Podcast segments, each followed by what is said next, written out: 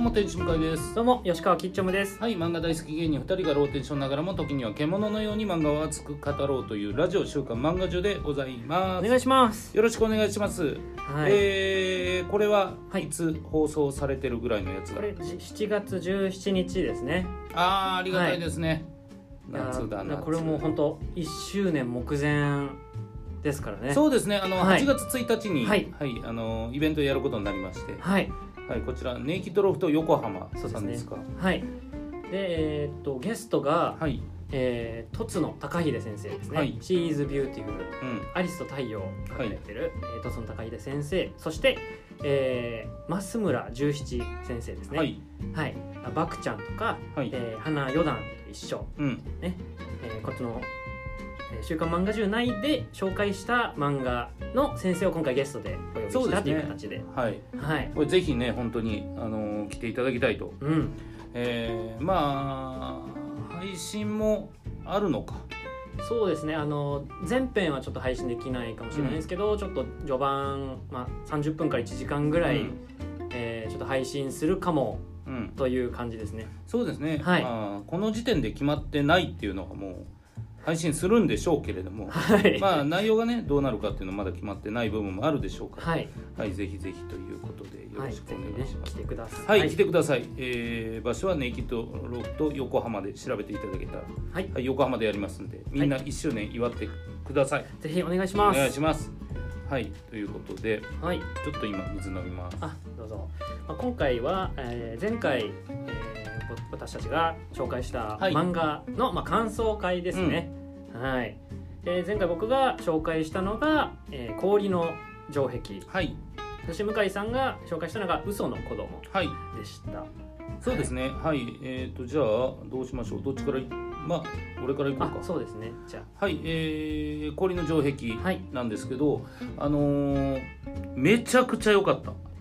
くめちゃくちゃいい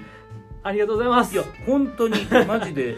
まあずなんていうの順位つけるとかそんなん言い出したらあれですけど、まあはわかんないよ架空ねそんな仕事来るかどうかわかんない、いはい2024年に向けて2023年あなたが読んで面白かった漫画ベスト3を上げてくださいみたいなのが、えー僕の妄想ですけど、はいダ・ヴィンチからはい話が来て、はいえー ありそそううしたらありそうマジで多分ベスト3には確実に入るなって思いましたね。うん、ねそうなんですよ、はいあのまあもともとその正反対な君と僕、えうんうんから入ってるので、はい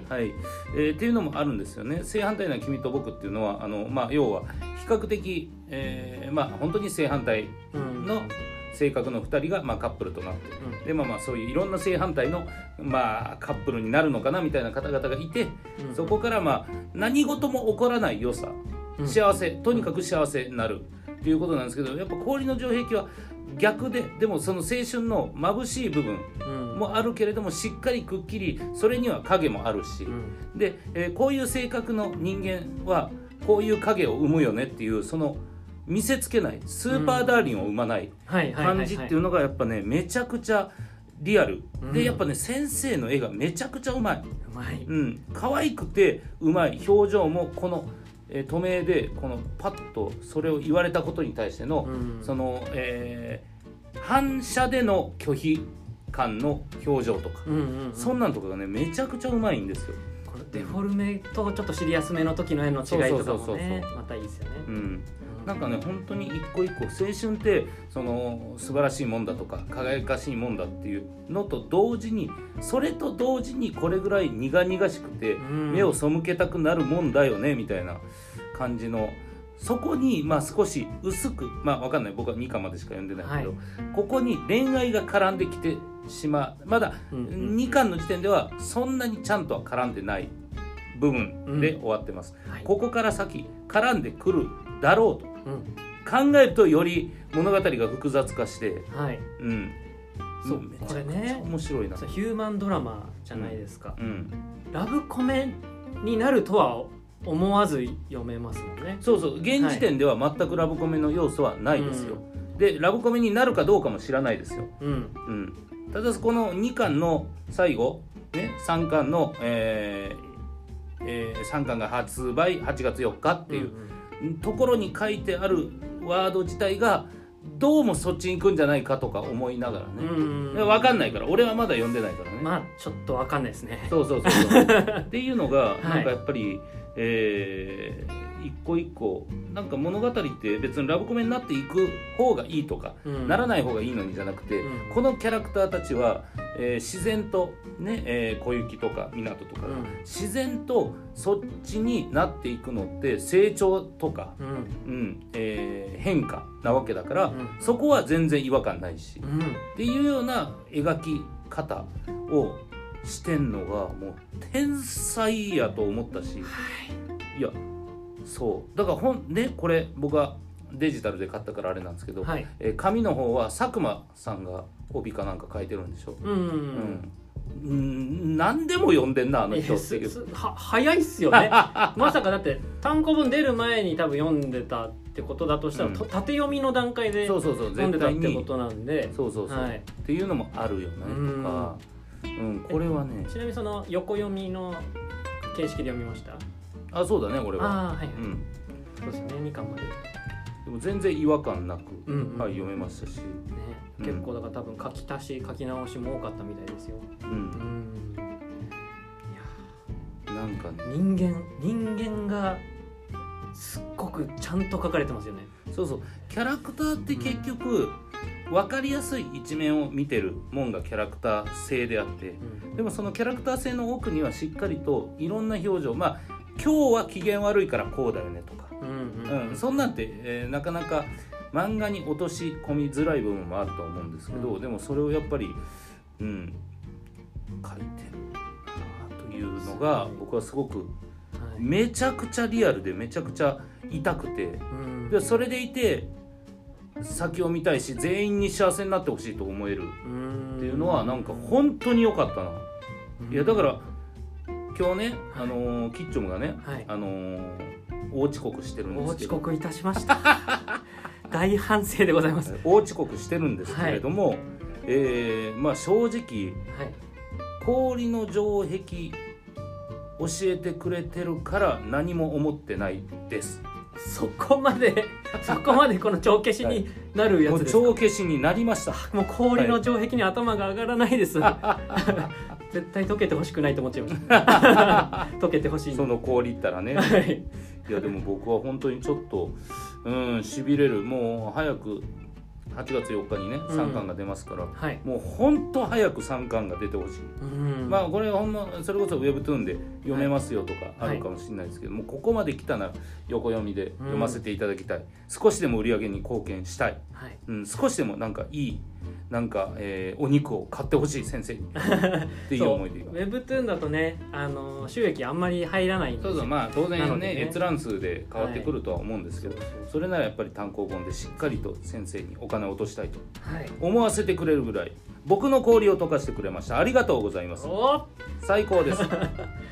ねこんな暑い日に氷も溶けていや本当ですよもうよかったなという、はさあい、そさあういうことだったんですがどうです僕かもよかったっすね ちょっといやう嘘の子供めちゃくちゃいいですよこれもちょっとねこれ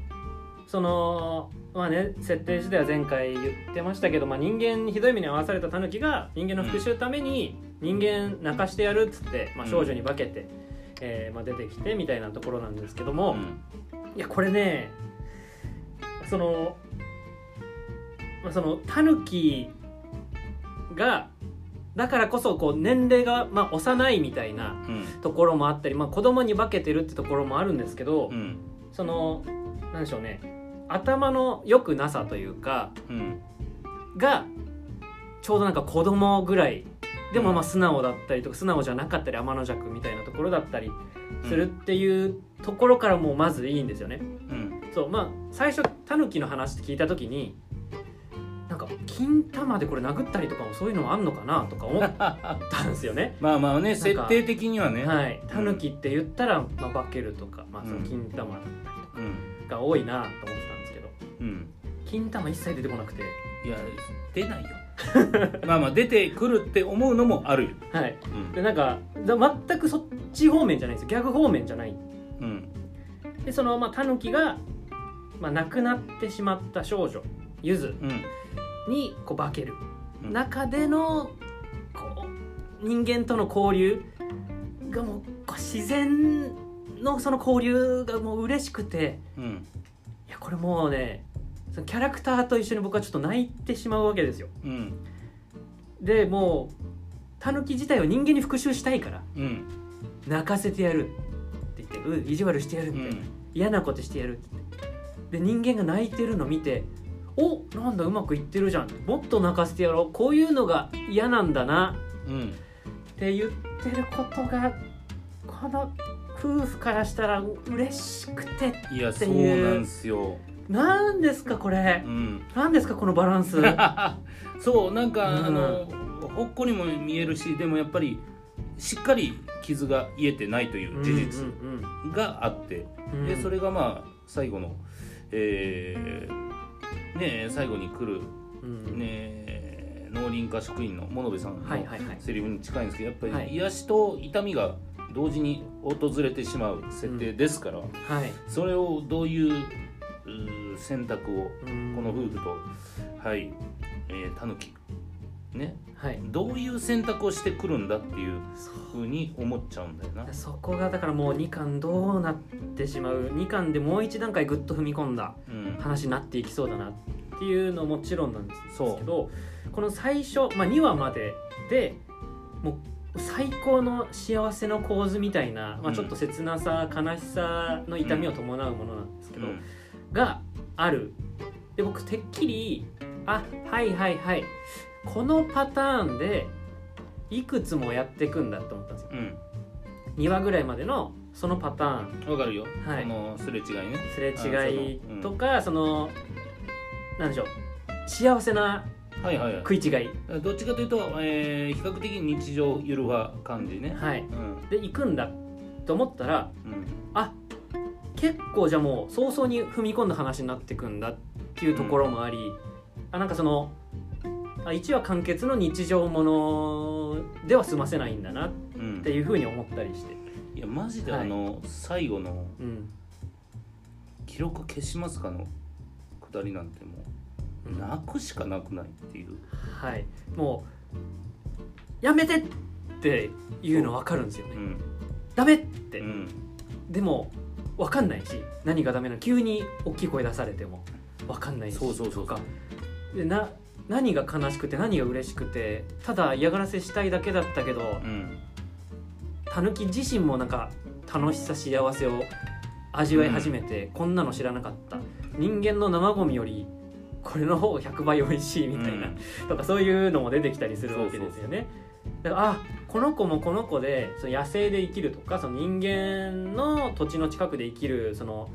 まあ、野生の難しさとかよりもここがより良い場所にはなりつつあるんだっ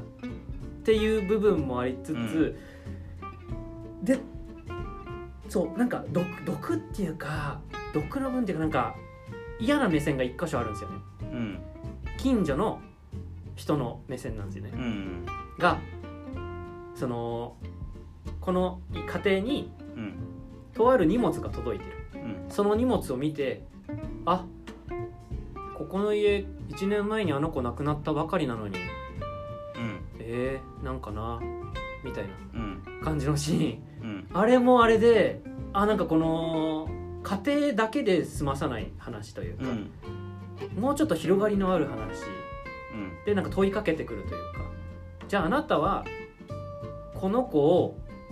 どう捉えますかうんその代わりなのかうんじゃあこの子は新しいそれとして受け止めていくのか、ですいませんちょっともうネタバレしたくなくてすごいなんかふわふわした話ばっかりなんですけど、うんでもわかるよ、はいそのうーんなんだろう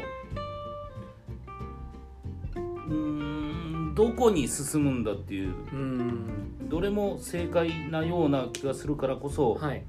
どう進んでいくかなみたいなのがうん一巻でもうすごくしびれる終わり方してますし、はい、でこれあのーもうすごい向井さんもう超ナイスパスだなと思ったのがうんこの2巻発売するのが7月22日なんですよ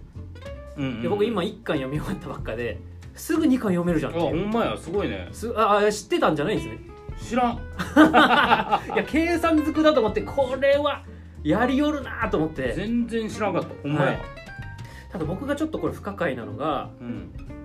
向井さんってもっとこうなんか後輩とかに対してもちょっと淡白だったりちょっとこうあんまりこう感情を感じられない場面があったりするなってひどい言い分です思う時があるんですけどこれ読んではいグッときてる向井さんがいたっていうのはすごい意外でこれもしかして入れ替わってないですか 向井さん嘘の向井じゃないですか嘘の向かい嘘の向井に先週からなってないですかいや逆じゃないじゃあ、はい本当の向かいになってんだあ本当の向井それもまでが尻尾出て たんだやかましいわアホ人間の分かってなかったとアホはい、っていうまあ本当にすごくいい作品で、うん二2巻も早く読みたいなとはい思いました、はい皆さんも、えー読んでいただいたら感想とかもね、はいメールでいただけたら嬉しいですね、はい、ぜひお願いします。はい、ということで、えーはいお互いのおー紹介した漫画の感想会でございました、はいありがとうございましたありがとうございました。